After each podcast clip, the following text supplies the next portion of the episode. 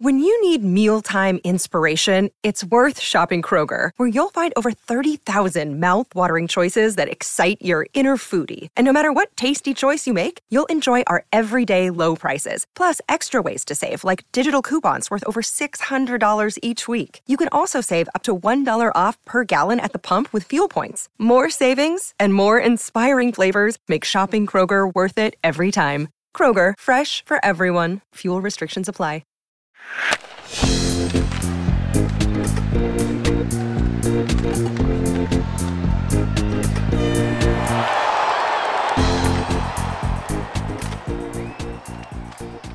Hello and good morning. Welcome to the Sleepers and Keepers Fantasy Hockey Podcast, part of the Hockey News Podcast Network. This is episode 20. Joining me is my co-host Michael Amato in Toronto. Mike, how you doing? I'm doing well, Jason. How are you? I'm good. Lots to talk about this week, but uh, we just uh, we just came out from the All Star game. How'd you enjoy that? I shockingly, I thought it wasn't terrible. Uh, as far as, as far that's as always a good sign when it's not terrible. All Star games go, yeah, it wasn't bad. I thought I thought the skills were really good. Um, most people put in a solid effort. Uh, good job, notwithstanding. But yeah, I thought the games were actually kind of fun. The goalies looked like they were trying. Um, yeah, it was pretty good. I mean, I think All Star games are generally not the best. We know that, but I think you know, all things considered, it was good. Yeah, um, I'd I'd never usually watch the All Star game. I'm actually more interested in the skills competition for whatever reason. Yeah, just sure. because something weird happens. But I mean, I people like to say, "Hey, we should showcase hockey players' personalities more," but sometimes it works against them because I don't think there's anything more awkward than watching them do a draft. Yeah, that was pretty. And you know, it was you know, it was actually more awkward for me. I I totally forgot Cam Talbot was an All Star. when he got like, here's a guy that's basically lost his job, played awful in the last month, and now he's in the All Star game. It looks like I, I mean, weird. we could debate so many of these like picks, but yeah, you you kind of have to when you want to represent every team, which I get. I think you should represent every team, but I personally probably would have picked Kopitar anyway, just because he played yeah. like his a thousandth game, longtime captain with the Kings. But anyway, so since we have um, no games really to talk about, we're actually doing a mailbag special episode. So thank you all for sending in your questions. Uh, no sleeper and keeper picks for this episode. We did that last week. Um, so go ahead and listen to that one. It's at the very end of the episode, as always. So, um, but we've got some big news uh, lately. So let's start with Todd McLellan getting fired of the uh, as the Kings head coach. Uh, we just mentioned the Kings; they're really struggling right now. I thought this was kind of inevitable. Yeah, it, it's another. It's kind of like um, Jay Woodcroft to me in Edmonton. It, it feels like something would have been that, hilarious if hired him. Yeah, it feels like they, you know, something they didn't want to do, but it just got to the point where they had no choice. Um, and yeah, obviously, you know, Jim Hiller takes over. I don't know a lot about the guy other than he was a former Trotz assistant. So hopefully, hopefully some of those defensive systems uh, rubbed off on him. Maybe for Cam Talbot, if you have Cam Talbot and you're hoping for a bounce back. But well, you know what, and a new coach I, bump. So yeah, I, I, do think that when you have a new coach, he's going to give the incumbent like another run, right? Yeah. So rather than maybe seeing David Rittich a lot, you know, thank God we don't. Even though he's been playing well, maybe yeah. we'll go back to Cam Talbot. But I think this is more like we need a new voice in the room. Yeah, we and need think, someone who can actually get Pierre Luc Dubois going. Yeah, that's that's a huge challenge. But yeah, it's one of those teams where you know they were too good to kind of keep going the way they were going, and they had to do something. So we'll see what happens. But yeah, it's, it's going to be a big. I think I thought McLellan was pretty good there, and it's it's so weird because for the first like three months of the season, they were just really, really rolling, and they've just taken like such a nosedive. So it's tough. Yeah, I agree. Um, we'll have to see how the new lines shake out, but generally speaking, because they're in, like promoting internally, they're not bringing in someone else from the outside yet. Uh, we'll, I don't think we'll see a huge lineup change, but we'll have to see what happens. Like even a guy like Kevin Fiala, I think has been really quiet too. So, yeah, there's been a few disappointments there after such a good mm-hmm. start. Mm-hmm. All right, the big blockbuster trade: uh, Elias Lindholm getting traded to the Canucks. Uh, actually, it's Elias Lindholm, and then uh, Elias Peters Pettersson on the same team. See, it's gonna be so hard. You have two uh, two players with the same first name spelled the same way, but it's pronounced differently. But uh, I, I thought this was a really big trade. I thought this was really actually a good trade for both Lindholm and Andrei Kuzmenko, who went to the Flames. Yep, I agree. I think it's it might suck on trade deadline day because I think Lindholm was like the biggest name, and you know it's over a month before, and he's already gone. So I think I think we're going to start seeing a few more names get traded there. Um, but yeah, we'll, we'll see. Like I think Lindholm, it's a really good spot for him. You know, he's going to join a top ten power play, which helps. Um, there's a lot of ways they could use him. It sounds like he might center the top line with Pettersson on his wing, and then they can keep Boeser and Miller and give them kind of two pretty good scoring lines. Or if they load up the Lotto line, then you know they have a pretty good second center that with Lindholm there that that he can kind of take over that spot. So I think it's really good for the Canucks, really good for Lindholm. Um, you know, not maybe not so good like if you were banking on a Pius Suter short term run because he's going to lose his power play spot now. But yeah, it's definitely making the Canucks a little bit more scary, and it sounds like they're all in here. So. Yeah, I, th- I think you have to be when you're at the top of the standings anyway. But uh, Elias Lindholm and Elias Pettersson played together in 2019 at the World Championships for Team Sweden. So them together plus Ilya Mikheyev on one line, I think that's going to be like sort of their matchup line because Lindholm and Pettersson both being really good two way players that allows you to keep Suter, uh, Miller, and Boeser together. And it sounds like that's what they're going to do. So it gives you two scoring lines. If you load up on the Lotto line, that means your second line is going to be Suter, uh, Lindholm, and Mikheyev. It's not really a terrifying scoring line. No. Actually, I, I I feel like that's more like a checking line. But uh, we'll see what happens. For sure, I agree. Suter in the interim, not getting that power play one is probably going to hurt but he still retains some value on that top line with uh, Miller and Boeser. So I, I, still think he's worth holding on to if you're streaming him for week 17.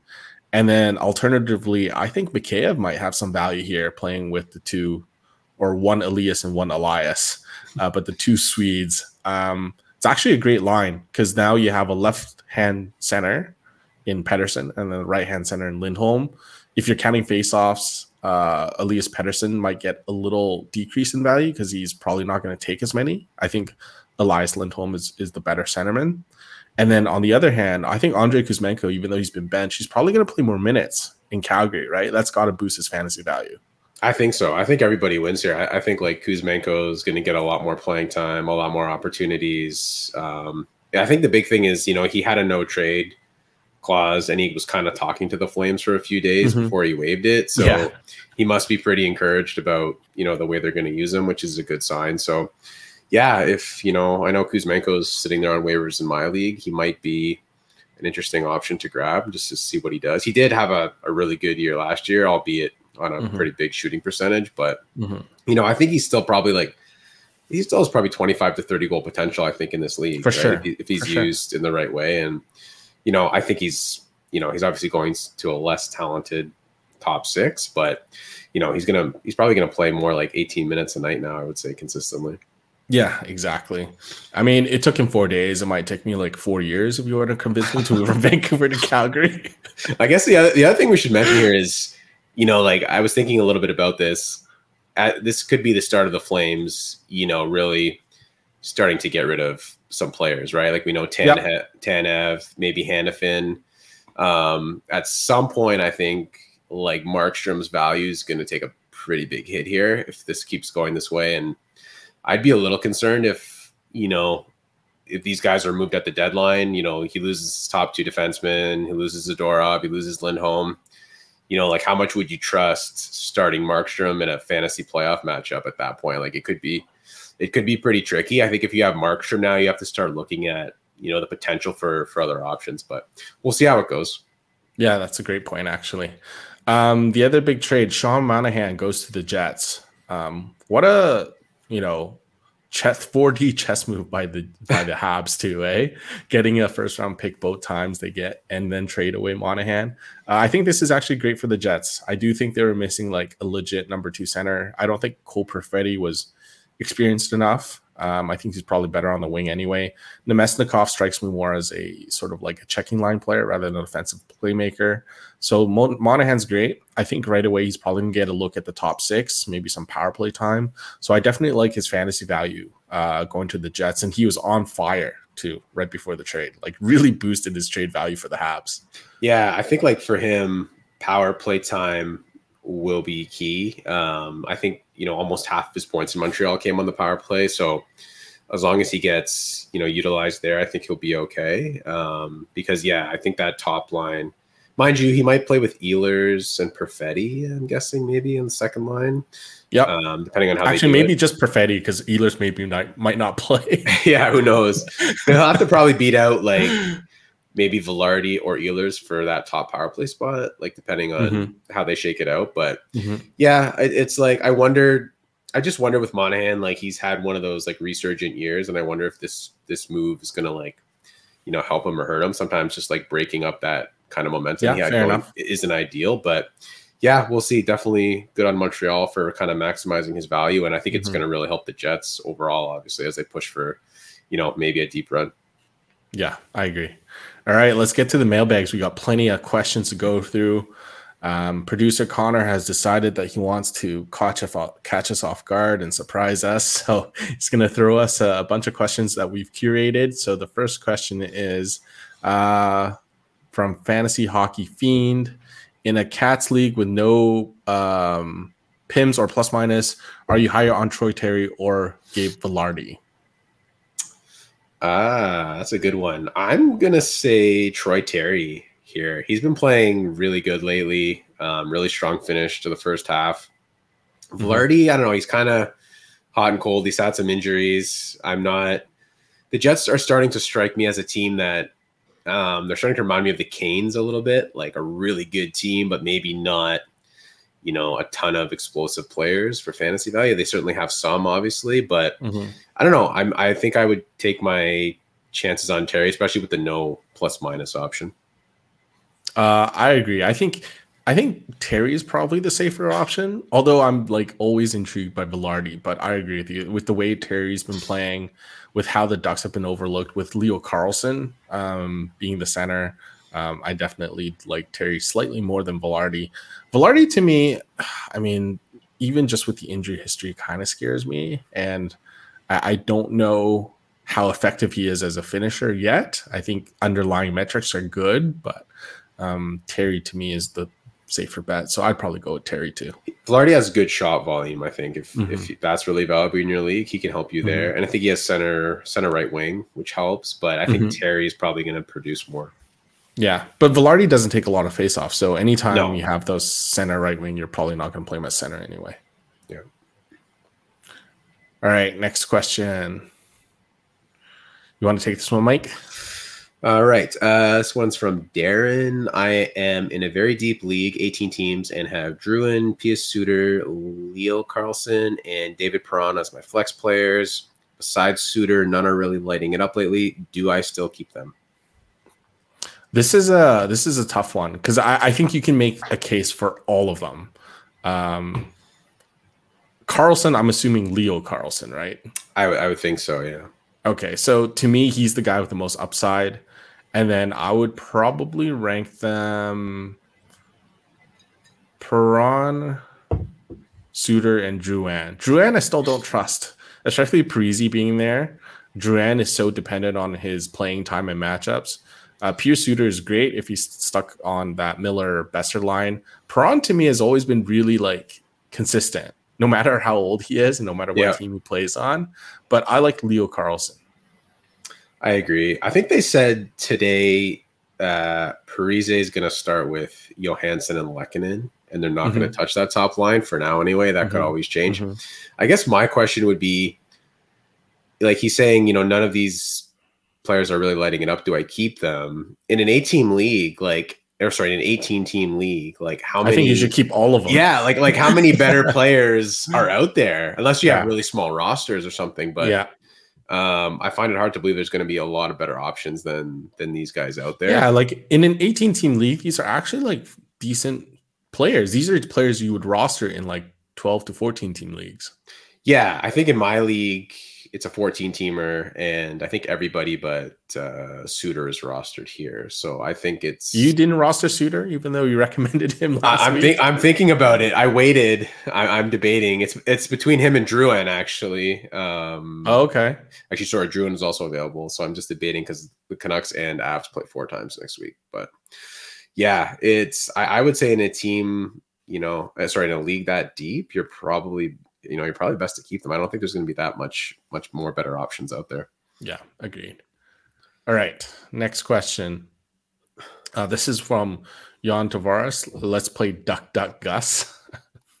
rank Cam Fowler, Olen Zellweger, Erik Gustafsson, uh, and then rank Gibson, Dostal, Filip Gustavsson, and then rank Terry, Henrique, and Gustav Nyquist. It's quite an interesting collection of mm-hmm. players. Um, I'm sensing kind of a ducks ducks theme here, obviously, and a, a theme, which goes with the title. But yeah, um, I love this um, question.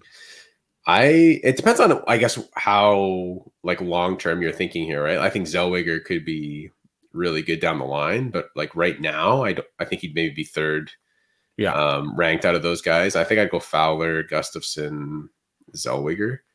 As long Agreed. as as long as Fox is healthy, I don't think Gustafsson has much value. Um, not more go- than Cam Fowler, anyway. No, definitely not. The goalies are interesting to me um, because I think I want to say Filip Gustavsson, but I kind of think like Lukas Dostal has sneaky value. Like he can have one of those like 44 save performances. I think as like if you have saves as a category, he he might be like the guy take at number one because I don't think the Wilder that much better than the Ducks? Do you at this point? Uh, no. I mean, at best, I think the Wild are very mid, right? Very mild. Um, I'd probably rank Gustavsson first though, because I do think there's a chance Fleury gets moved, and I do mm. think in terms of starts, uh, I think Gustavsson still has a Gibson and Dostal beat. I, I feel like if Gibson's not traded, Gibson and Dostal are probably going to split. Yeah. Uh, there's some sort of split. Not maybe not 50 50, but I'd probably go Gustavsson, Gibson Dostal at this point before any trades have happened. Right. Now. I think I think I'd go Gustavsson, Dostal gives Dostal Gibson, Gibson okay. which is I, pretty close. I mean, between Gibson and Dostal, I think that's a that's a coin flip. Yeah, I, I think neither are very good fantasy goalies. It's just that Dostal, I think, has more of a chance to steal games every once in a while. Uh, sometimes I feel like John Gibson's just kind of given up. I agree. Yeah, I think Dostal is like the higher upside, I guess. Yeah. Yeah. Yeah, that last row, Terry, Henrique, Gustav Nyquist. Nyquist is kind of that that he's, whole like he's slowed down a little bit. Yeah, that whole top line in Nashville's kind of come back down to earth. So I I will say I think I would put Henrique above Terry with the thought that he is probably gonna get dealt to like a good team um in you know by the deadline. So I'd, I'd say like Henrique, Terry, Nyquist for me there. I think Henrique has more value if you're considering like face-offs and position value because he's center left wing. But if you're thinking straight points, I, I still might lean Terry just because I think he might get more points and more playing time. With Henrique, if he's going to another team, he's probably not going to play a top six role. Uh, yeah, it depends on where he goes, right? Like, I mm-hmm. think there are a lot of teams, you know, like if I'm looking at the Leafs, I don't think he's going to go there. I, I, don't know if they can afford him from a mm-hmm. an, an, asset standpoint, but I think if he went somewhere like the Leafs, he could easily end up in the top six on the wing. Right. Right. Um, it depends. It depends. On, it depends on where he's dealt, though. But yeah, I can see. I can see your argument as well. I mean, if if uh, Monahan costs a first round pick, Henrique's going to cost yeah the first round picks. I, I was saying, I was talking to somebody a few weeks ago, like about Henrique for the Leafs, and I was saying, you know, like he might be a good bargain guy. And now I'm seeing these prices and I'm like, yeah, he's not going to be a bargain at all. He's going to cost a lot. So agreed. All right. Next question. Um, um, all right. This one's from St. Mike's 35. Uh, the answer almost always depends on team needs. Barzal would be a complementary piece if I were to acquire him. He's already surpassing his totals last year but really has only played one full season and never been over 22 goals. What's his trade value? I feel like his trade value has never been higher since his rookie season. Yes, I agree. He's I, I, I, think he's a point per game player right now, and I think it really helps playing uh, with Bo Horvat. I think it helps that the Islanders are playing a, a, more of a wide open game. Now, whether that's good for the Islanders or not, I think is a different story. But fantasy wise, I, I think Balzar has been Barzal's been fantastic. I I picked him with my last pick in this year's draft, and I got impatient and I, I dropped him, and it's it's one of my big mistakes this year. Yeah, I think like Barzal's been the most one of the most frustrating fantasy players in the last few years, and I think this year he's kind of erased all that. I agree. He looks great with Horvat. Um, he might get 90 points this year. Like it's not. Yeah. He's it, still super streaky. Yeah. Yeah. But I think overall, I think, he's worth holding through the cold streak. Some players aren't worth holding through the cold streaks, but he definitely is. Yeah. So I think like you know um, the question here, they're saying you know if they acquire, sounds like if they acquire him, he'd be a complementary piece to their team, which sounds like they have a really good team then. Um, so I don't know if I'd be willing to pay like what it would cost to get him if he's only, you know, like I'm, I'm sure it would obviously, he'd obviously be a huge help if you're, you know, at the top of the standings, but you know, it might end up costing you a lot to get Barzal at this point. Cause I agree. His value's never been higher. Yeah. I, I was going to say, I feel like Barzal could be a centerpiece of a trade. That's how good yeah. he's been this year not yeah. even a complimentary piece. But if you can get him, I think that's great. The only thing is he's a bit of a specialist in that he doesn't really fill the other categories. Yeah, like you know, they're saying he hasn't scored over 20, 22 goals. Like I don't think that's his thing, right? Like I think he's just mm-hmm. more of a, a, point player. Yeah, he's not a huge peripheral stat guy either. Mm-hmm. So he's more of a points league player. Yeah. Agreed. All right, next question. Uh, this is from Juan Tavares again. Uh, thank you. Uh, if you had to do a fantasy draft right now for the 2029 2030 season, who would your top 10 be? This was oh. really hard because it's it's hard to project uh, six years into the future. So um, Mike and I put together a list of 10 players in no particular order. I'm sure there's a bit of an overlap, but um, why don't you go first, Mike? Yeah, I put some research into this, and by research I mean I spent 10 minutes thinking about it. So I'm uh, I'm well prepared. I'm pulling out my notes here. Um, so I think I have a few players that might have gone in the top 10 this year that I think will still be in the top 10. So I've got mm-hmm. again, no particular order.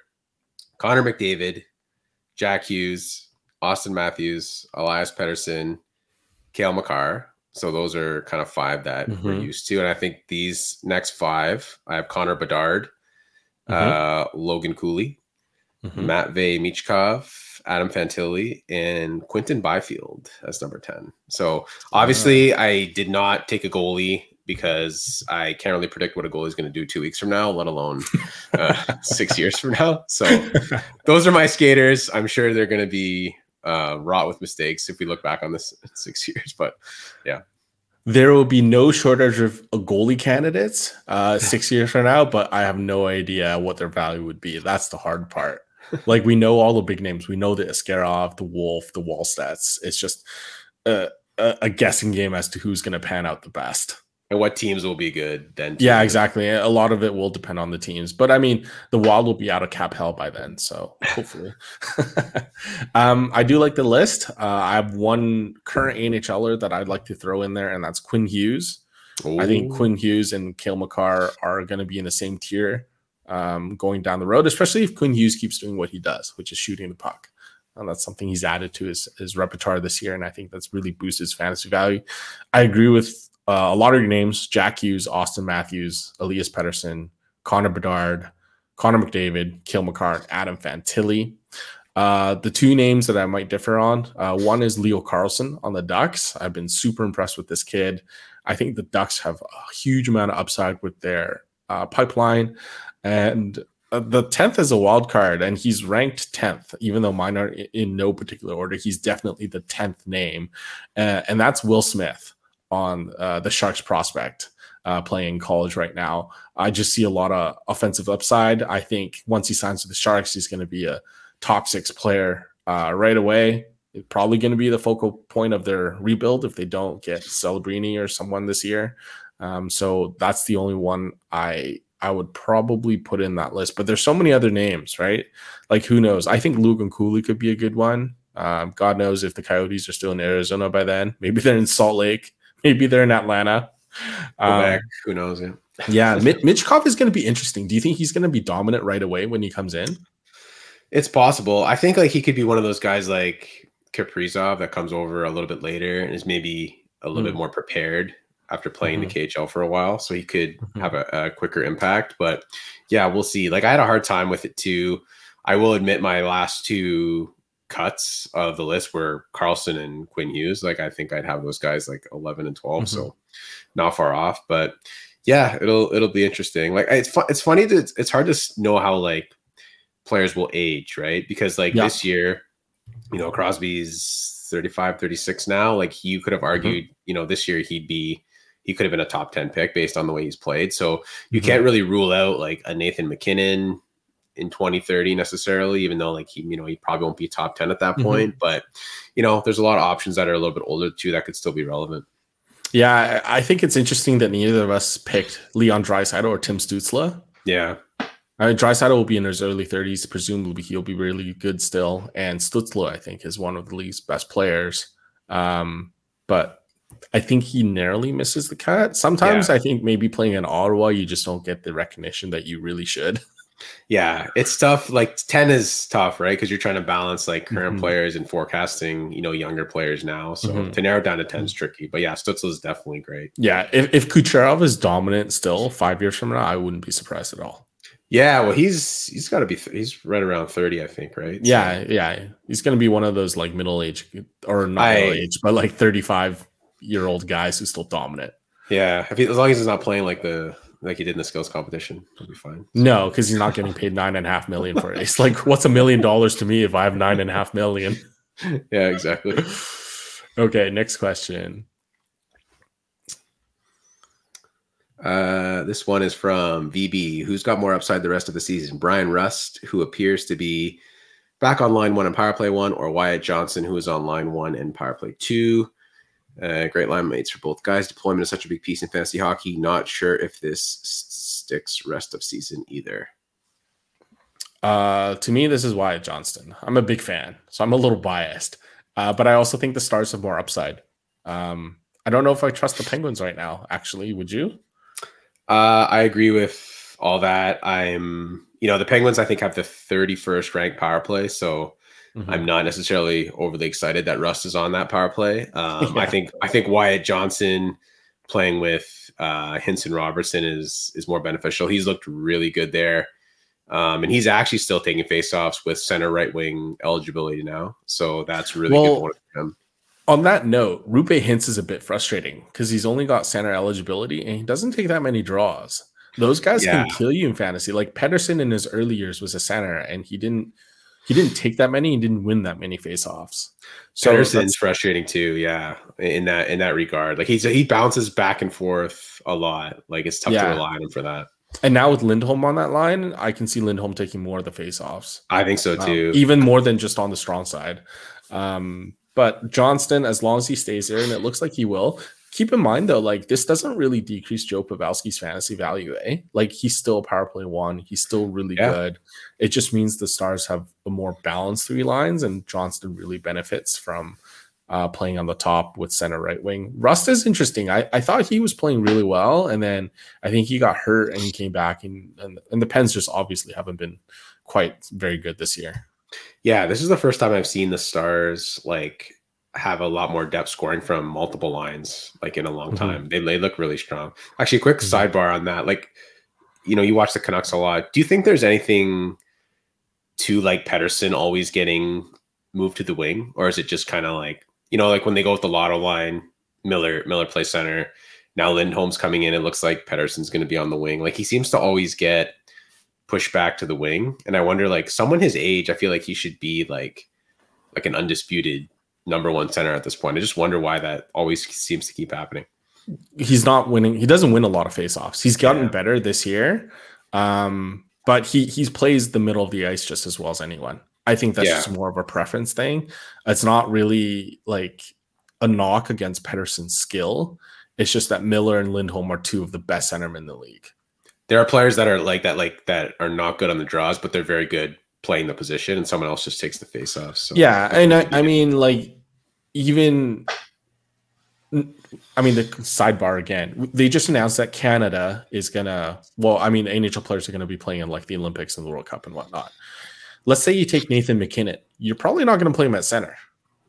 He wins like 45% of his draws throughout his career. Yeah.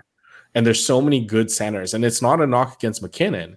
It's just that because he doesn't win a lot of draws, because he can play the middle of the ice, and because he's probably pretty good on the wing, you just play him on the wing.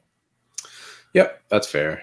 I guess it's just yeah. The only thing with Pettersson, it's it's tricky from a fantasy standpoint. If you're, you know, you grabbed him to play center and win faceoffs, and then he's always mm-hmm. getting pushed to the wing, yeah. which is kind of frustrating. But same yeah, with Hintz, I I Yeah. So, but if the Canucks can't keep Lindholm, like they can't resign him, I do think Pettersson's going to win his fair share of faceoffs next year. Yeah.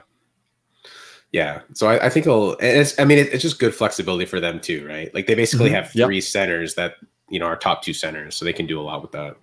Yeah. And Suter can take faceoffs too. Yeah. Um, it, it's one of those things where like I feel like you don't, you can't have enough good centers. And so if you have that flexibility, it's great. I mean, the Canucks were missing a number two center for the longest time. Um, if they ever wanted to put that lotto line together, um, but now they have the option of playing them separately on two lines or loading up the lotto line as like their nuclear option. Yeah, they can match up really well, I think, with mm-hmm. most teams now. Yeah, yeah, exactly. All right. Next mailbag question. Uh, this is from Michael Carter. This is an interesting one. He asks, uh, is Vanecek an upgrade on Kuemper in a cap dynasty league? um maybe slightly, I guess. Like he's young. He's he's younger. Um, he's on a, a, what should be a better team. They're not really showing it that much right now. The Devils. I mean, um, are we um, sure Vanecek's going to be in the league two years from now? No, that's the thing. And like, I think I guess he's a little. I have to double check what his salary is, but I think he's a little cheaper than Kuemper. Um, Vanecek. Kuemper's going to get his playing time no matter what, though. Like, as a yeah, veteran, it's just as is he going to be like a really terrible starter or a really expensive backup? Yeah, I think Vanecek could end up.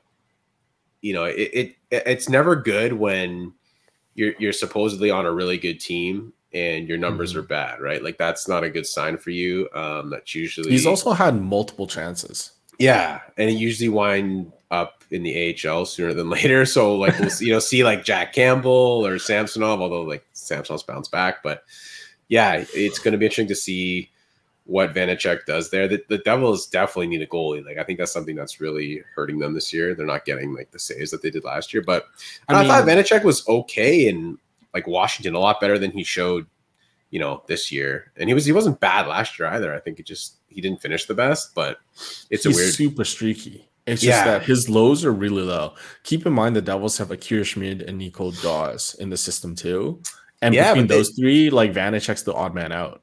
Well, I, I thought so too, but like both guys have been given chance. Like Schmid dropped the ball this year too. Daws really, it's been kind of okay. He hasn't really grabbed it either. Like I think the big thing there is, yeah, like they're missing Jack Hughes, right? Like I think mm-hmm. if they, Jack Hughes has missed a lot of time this year, if if you're getting wins, I think it's a lot easier to overlook some of the bad goalie numbers. Mm-hmm. But yeah, no one's really stepped up there. No, I just I don't trust Vanecek anymore. He's older. He's had a chance in Washington. He's had multiple chances in Jersey. Uh, I just think with Daws and Schmid, at least they've developed them themselves through their system, and I feel like they'd have more patience with them than Vanecek. Vanecek is still it's still a question of to me whether he's an NHL caliber goalie. With Kuemper, I mean, he might be rostered at some point in future seasons as sort of like a streamer, or maybe he gets hot or gets a starting job. Then you kind of roster him. Vanecek is such a wild card. So you're talking about a range of outcomes here. And I just think Kuemper is safer. But if you want to gamble, then you go with the younger goalie always because you never know. It feels like it, it feels like Vanecek ceiling is probably like a decent backup in this league at this point. So yeah. It might even be higher than Kuemper just based on age, right? And the yeah. fact that the Devils are better than the Caps, supposedly. yeah, they should be anyway. Yeah. Yeah. Yeah. Okay. Next question.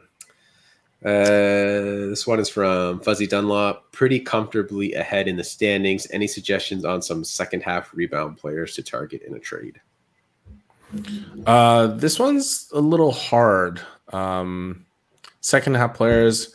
Uh, there, there are a couple players on on teams uh, that I think we should pay attention to. I think the Blues, for one, um, are really coming on.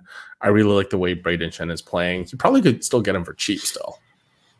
Yeah, Colton Parayko too. I like. They're actually traded for Parayko this week. He's getting a lot more minutes under the new coach. So yeah, mm-hmm, I agree. Mm-hmm. There's another. Any, yeah, yeah. I one player I think of too is um, like John Tavares is really taken a pretty big fall in value. I think over the last month, but. Mm-hmm you know, I don't think he's going to be this bad forever. Um, I think the Leafs power play, which kind of wasn't great the last few weeks, I think that's going to pick it up again. So I think Tavares, I don't think he's going to, you know, necessarily light it up again, but I don't think he's going to, you know, have like one point in 10 games or whatever he's had recently. I think he's, he's going to get back on track a little bit. So that might be another one to look at.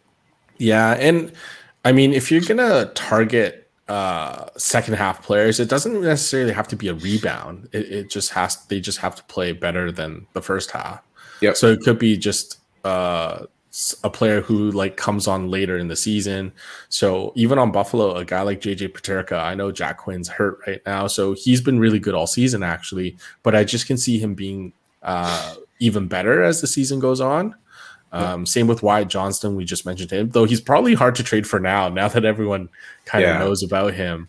Kevin um, Fiala is a notorious second half player too that we mentioned yeah. earlier. Mm-hmm, mm-hmm.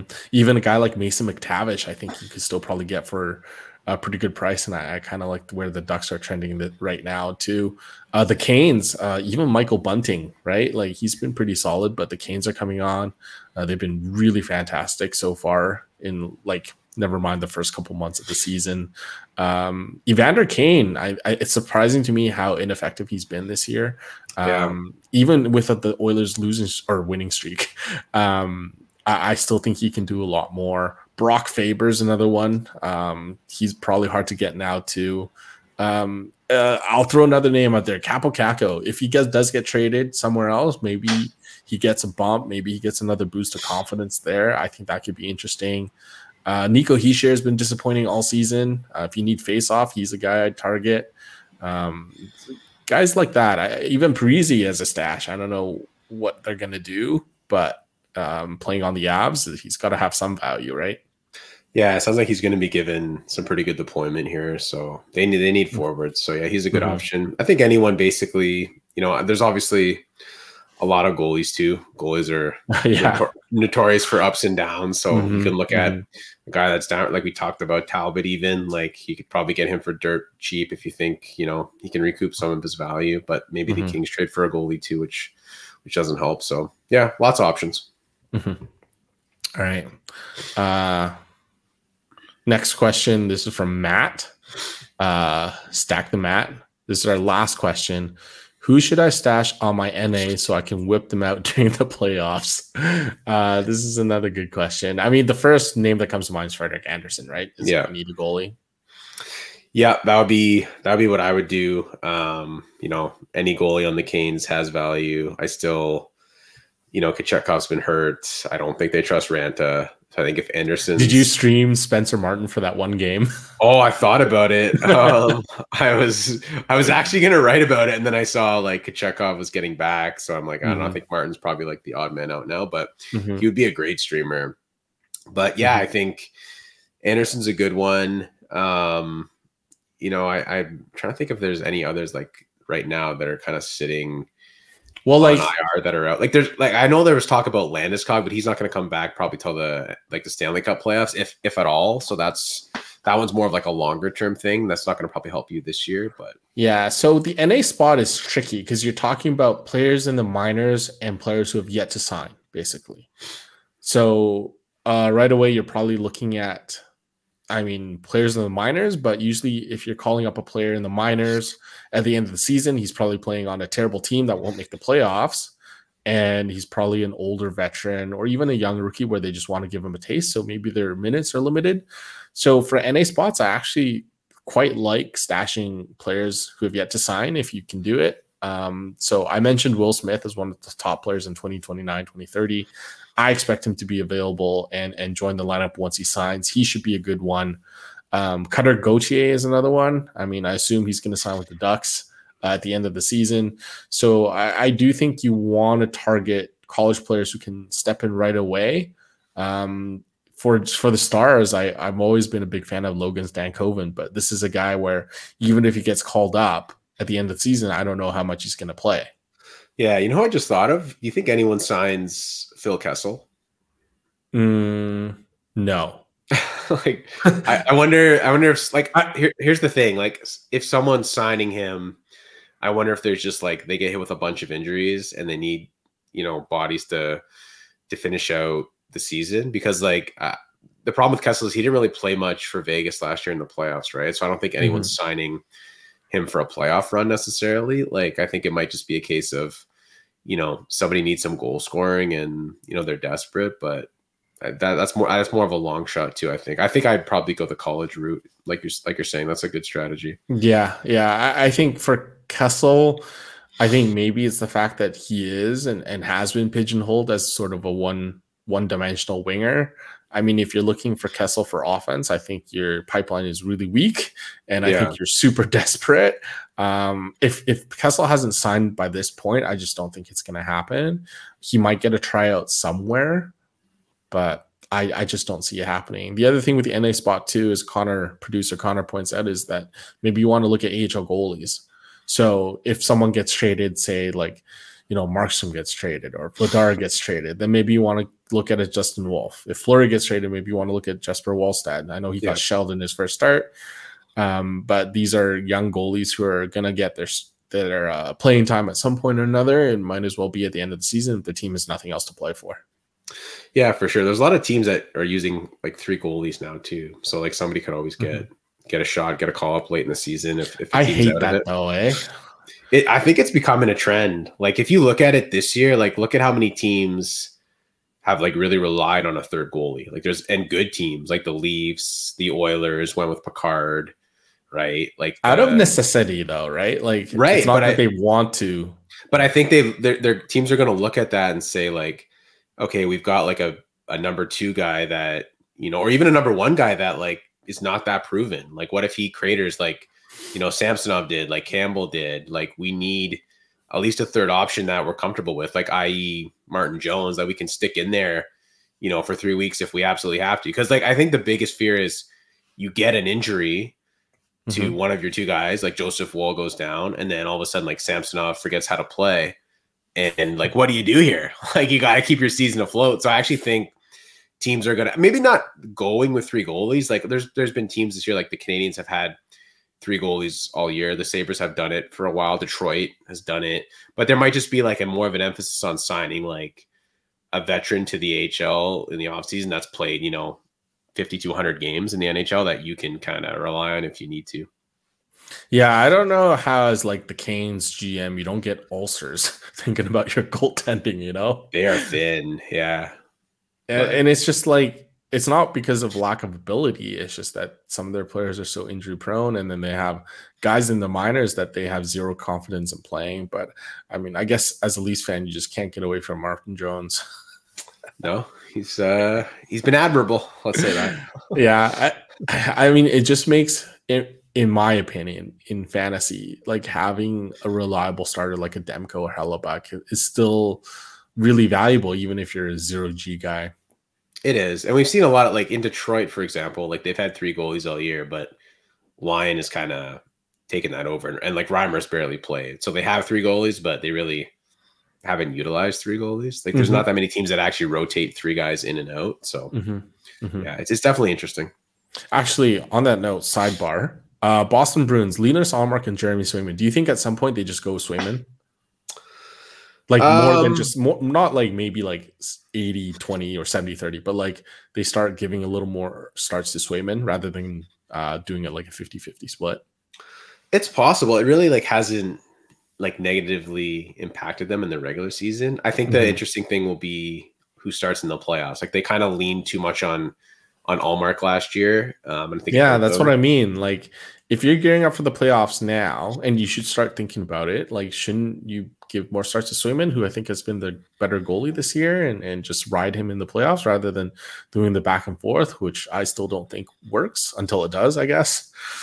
They might. I think like as long as they're rattling off points, are still at the top of the standings. You know, I think I think the value for them is it keep it, it keeps like both guys fresh, right? So coming mm-hmm. into the playoffs, Swayman will be fresh. But yeah, could they go to like a 55 45 split? Yeah, I could see it at some point.